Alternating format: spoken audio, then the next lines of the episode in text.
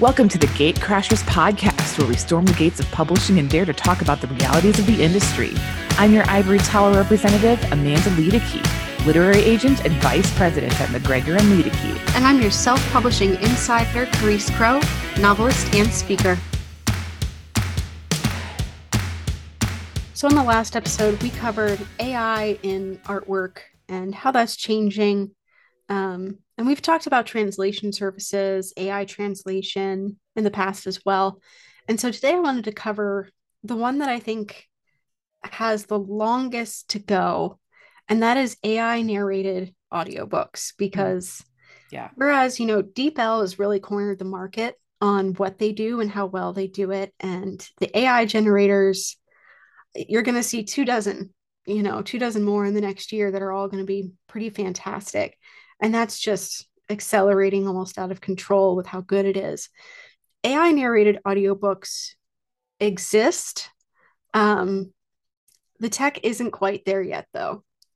Yeah. So it's I mean it's it's an interesting thing and as opposed to translators who are using DeepL to cut out some of their work or graphic designers who are using AI art to again cut out some of their work audiobook narrators are not adapting or adopting um, the AI audiobooks like the other AI technology is being utilized. So, you yeah. know, they've they've come a long way because they used to be really, really robotic, yeah. tinny, flat. It wasn't much different than just basically having Siri read the book to you, yeah. which is super problematic because like my Siri and my Alexa devices cannot say my name still. I'm Karis. I'm not Carice. I'm Karis.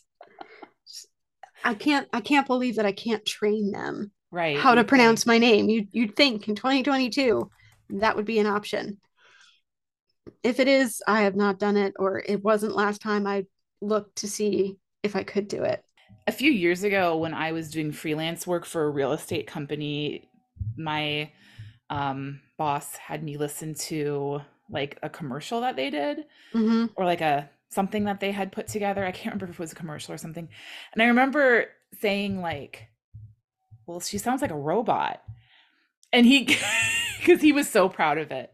Mm-hmm. And he gave me this look and he's like, "Well, that's something we can we might need to talk about or like or like that's something that I'll, I'll talk to you later." And I and like he never did talk to me about it.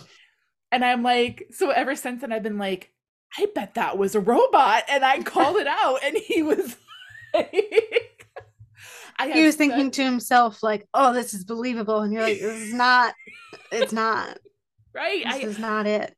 Even sometimes when publishers pitch um narrators to us, like, hey, author, here's three options. Choose the one that you like, and that's who we'll go with. Sometimes I'm like, this person sounds like a robot oh yeah well we've had good work with her in the past or you know and i'm just like no they sound like a robot. I am sorry. No we're not going to go with that. So yeah it can even i feel like real people can sometimes sound like robots mm-hmm. when they get to reading so and it's it can be like hyper noticeable when it is an actual robot. Right.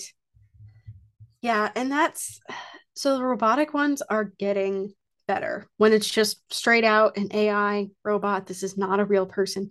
They're getting better, but the issue really is inflection, yeah, tone, yeah, pacing. Yep. Um, that's something that just requires a human touch at the moment that a robot just can't quite pick up on yes. just yet. No. Um, yeah. But there are changes coming to it. Um, and so if any of our listeners are a narrator, please make sure you re-look over your contracts and make sure that you are not accidentally allowing your voice to um, be sold out from under you.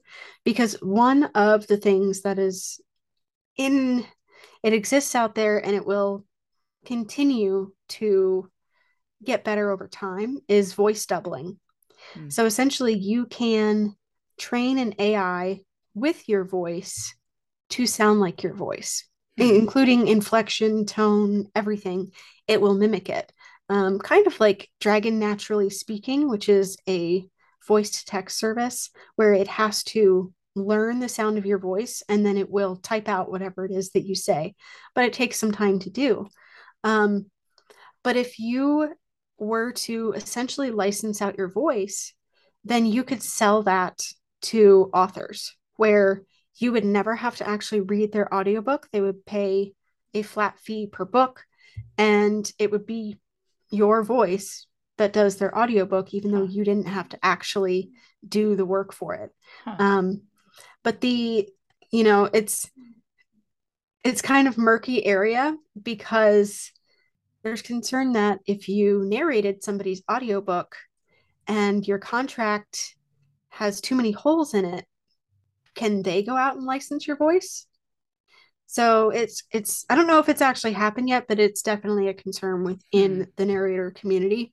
Um mm. but some of the pros like we have we have done this for like celebrities. Yeah. Um and you know it's it'll be cool considering you know my great great grandchildren might still be watching docu- nature documentaries that are still narrated by David Attenborough yeah. Um, I, and that's that's really interesting. Yeah, I was thinking this sounds like a cash cow for celebrities because they don't have the time, obviously, or the desire right. to narrate mm-hmm. an audiobook. And but they certainly could lend their voice to something and get money. Like that seems like money to be made because I imagine authors would pay to have a name a recognizable name as the right. narrator. Like they'd be all in on that.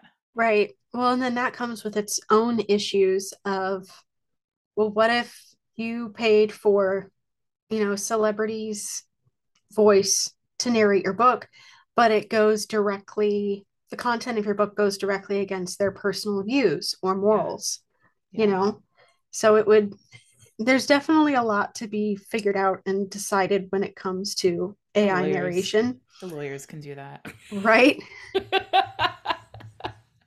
I mean, right now it's is it out there? Yes. Is it an option? Yes. But it's it's not quite there yet. And it's really not even it's still not cheap to do. I mean, uh, doing an audiobook, paying a narrator, that floor probably comes in at about $3,000 and then yeah. goes up from there. Um, and even with an AI voice, you're probably going to be spending at least $750, $1,000 to make that audiobook. So, you know, is it a lot cheaper? Yes. Is it inexpensive? Definitely not. Yeah. And it's still not quite where you want it to be, whether you're using a robot AI voice that has decent tone and inflection, but not quite perfect, or if you are using a voice doubling licensing service. Right. So yeah, it's it's not 100%, it's not quite there yet, but the estimation is that within 2 years time hmm. it's going to be so advanced that you're not going to be able to tell the difference between an AI voice and a human voice. Interesting. I am so skeptical of this. I was going to say just the inflection of your voice told me that you were like Mm, I'll be able to tell. Yeah. I will know. I feel like Siri is getting a little better, like without that sounding like more of a person. But uh I don't know. There's just something about someone who's really good at that narration. I I have so many doubts that a robot will be able to top that in the next I don't think it could happen in two years. I'm thinking more like five to 10, maybe. I don't know. I'm still so skeptical. yeah, I don't know if you've seen them, but there are videos out there of how good we are getting oh, at oh, superimposing another image on top of you and it looking completely realistic. Yes. Like people who were, you know, you're just sitting in your in your room and you take Angelina Jolie's face, put it over yes. yours and you're talking, you're emoting, you're moving. Yeah. And it looks exactly like her. I uh, I'm doing some marketing work for a local industrial company, and we're doing a lot of videos for them. And the videographer, and it's just me and a videographer and a designer. Like we're like this dream team of three rando people doing like we're not like an official company or anything. And he's like, oh, I, I could put an American flag on that building. Like, because we talked about it would be nice to have like an American flag somewhere since the products are American made. It's like, Mhm. oh, I could, I could just put one on that on that building and then it could just be there the entire time throughout the commercial.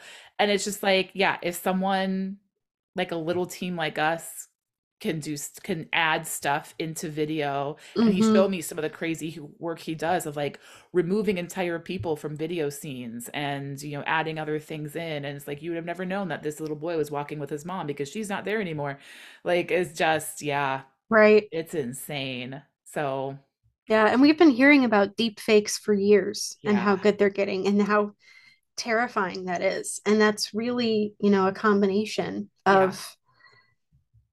You know, it's it's the art, it's it is it's and animating the Mona Lisa. I don't know if you saw that one that popped up a couple days ago. That was oh, that's wild. it's it's unsettling and weird and i even like i made him slow footage down to show i was like show me like where's the tell like show me and like he Mhm. had to really slow it down like okay he's like okay you can kind of see here where these i like got sloppy and these bricks don't exactly line up it was just it is yes freaky and shows how we are moving toward a fake future Mhm. which is not the best feeling in the world.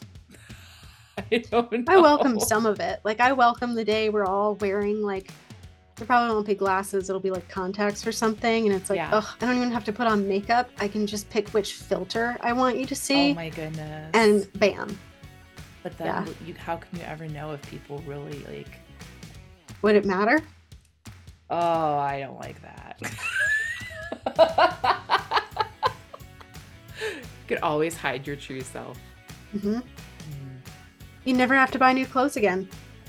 Well, That not physical with. ones. That you still end okay up paying for digital ones. Yeah.